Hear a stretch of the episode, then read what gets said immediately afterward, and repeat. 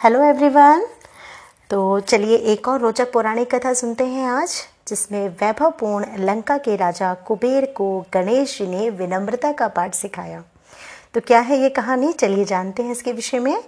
कहानी के अनुसार लंका के राजा कुबेर अपनी धन संपत्ति का बड़ा घमंड करते थे और उसी धन संपत्ति का प्रदर्शन करने के लिए उन्होंने भगवान गणेश को अपने यहाँ आमंत्रित किया।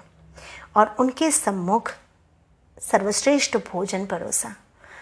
तो भगवान गणेश तो ठहरे अंतर्यामी और वो जान गए थे कि कुबेर की मंशा क्या है, अर्थात वो गणेश जी को क्या दिखाना चाहते हैं कि उनके पास धन और वैभव की कोई कमी नहीं है। तो चलिए कुछ ही क्षणों में गणेश जी सारा भोजन समाप्त कर गए और जो लंका के राजा थे वो तो देखते रह गए और कुबेर ने और भोजन मंगवाया गया वहाँ पर और गणेश जी ने वो भी समाप्त कर लिया। इस प्रकार राजा कुबेर अपनी धन दौलत और ऐश्वर्य को दिखाने के लिए बार बार भोजन मंगवाते रहे और जो भगवान गणेश थे वो सारे भोजन को समाप्त करते चले गए। उन्होंने अपनी रसोई से जितना भी भोजन मंगवाते वो गणेश जी उसे आ, कुछ ही समय में चट कर जाते। कुछ समय के पश्चात राजभवन की रसोई ही खाली हो गई और आसपास के नगरों से भोजन आने लगा। भोजन का प्रबंध किया गया, पर शीघ्र ही वह सारा भोजन भी खत्म हो गया। अंत में राजा कुबेर ने गणेश जी के सामने हाथ जोड़े और कहा कि अब उनके पास कुछ नहीं है, कोई अन्न नहीं है। यह सुनकर गणेश जी बहुत दुखी हुए। वो कहने लगे, मुझे तो बड़ी भूख सता रही है, मेरा तो अभी तक भी पेट नहीं भरा है। अब थके हारे राजा कुबेर शिव के पास गए और उन्होंने शिव से क्षमा याचना की और इस घोर समस्या का समाधान भी पूछा। शिव मुस्कुराए क्योंकि वो पहले ही जान चुके थे कि उनके पुत्र गणेश ने ऐसा क्यों किया। उन्होंने कुबेर से कहा कि यदि तुमने सच्ची श्रद्धा से भोजन परोसा होता तो गणेश कब के संतुष्ट हो गए होते? परंतु तुमने केवल अपने धन के दिखावे के लिए भोजन का आयोजन करवाया था। तो इसलिए ये कहा जाता है कि कभी भी हमें अपने धन का, अपने ऐश्वर्य का कभी भी किसी के सम्मुख दिखावा नहीं करना चाहिए। क्योंकि जब हम ये प्रयत्न करते हैं तो हमारी, जो भी, जो हम कार्य करते हैं, वो सफल नहीं होता। शायद इसीलिए भगवान गणेश ने उसे सबक सिखाया। राजा जो कुबेर थे, उनको सबक सिखाया।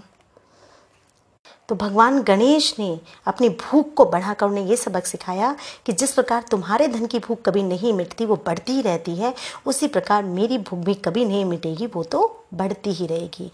अर्थात इंसान को जितना भी दे दिया जाए, उसके इच्छाओं की समाप्ति कभी नहीं होती। ये भगवान गणेश ने हम सबको भी एक बहुत बड़ा सबक सिखाया था। पर यदि यही काम सच्चे हृदय से किया जाता है, अर्थात सच्चे हृदय से गणेश जी को कुछ भी हम अर्पण करते हैं तो और जो राजा कुबेर थे वो भी अर्पण करते तो गणेश जी की भूख तुरंत मिट जाती। तो राजा कुबेर की रसोई घर में केवल कुछ चावल के दाने ही बचे थे।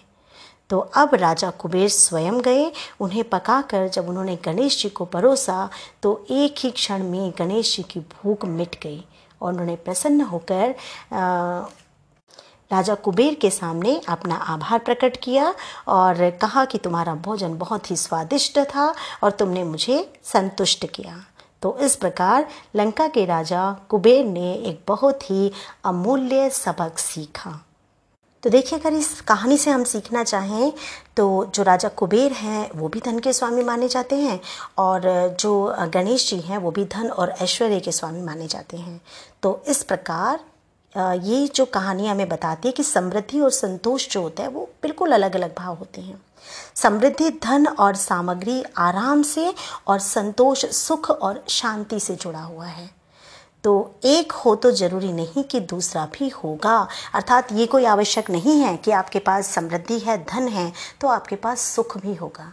और ऐसा कुछ नहीं है कि अगर आप सुखी हैं तो आपके पास धन और संपदा भी हो। अर्थात ये दोनों गुण अलग अलग हैं। तो इस कहानी का एक और मत भी है कि केवल भोग और भौतिक आराम संतोष नहीं दे सकता हमें। अर्थात हमारे पास बहुत सा धन है, पूरा ऐश्वर्य है तो उसी से हमें संतोष नहीं मिल सकता। देखिए, जानवर और मनुष्य में भी यही फ़र्क है कि जानवर जब एक बार पेट भर जाए तो वो संतुष्ट हो जाता है। अर्थात फिर उसे कुछ भी दिया जाए, वो उसे खाना नहीं चाहेगा। लेकिन मनुष्य कल की भूख के बारे में पहले सोचना आरंभ कर देता है। आज वो खाना खा रहा है, लेकिन कल उसे क्या खाना है, उसकी भूख के विषय में वो पहले ही सोचना शुरू कर देता है। और खाली कल की ही नहीं, अगले दस दिन की, फिर दस जन्मों की और इस तरह से उसकी भूख कभी भी शांत नहीं होती। तो मनुष्य की भूख का कोई भी अंत नहीं है। कहानी में गणेश जी की तरह मनुष्य को भी जितना भी मिलेगा, वो सब लेता ही रहेगा और लालच करता रहेगा।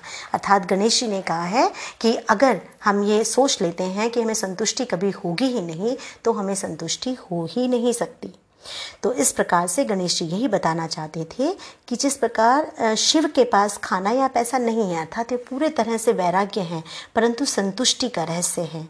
इसीलिए शिव का नाम कामंत का है, जो भूख और इच्छा को मिटाता है। तो वो अपने भक्तों को भी यही कहते हैं कि हमारे हमारी भूख इतनी नहीं बढ़नी चाहिए कि उसमें हमें कुछ भी लेने के बाद संतुष्ट हम ना हो पाएँ।